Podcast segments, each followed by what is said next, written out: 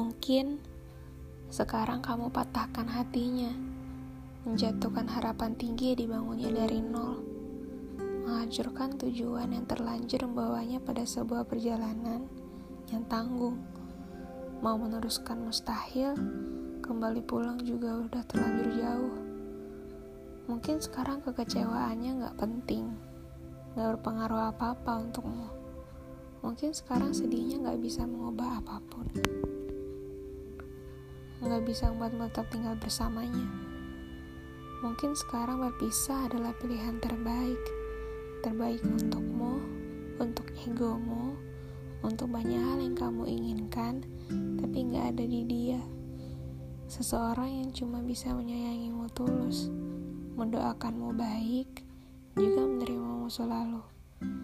Dan nanti kamu cuma akan kenal sesal, menyadari bahwa semua yang kamu anggap benar ternyata sebaliknya.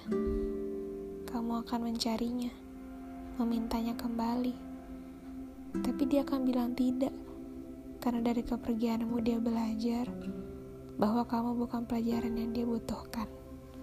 Rintik seduh.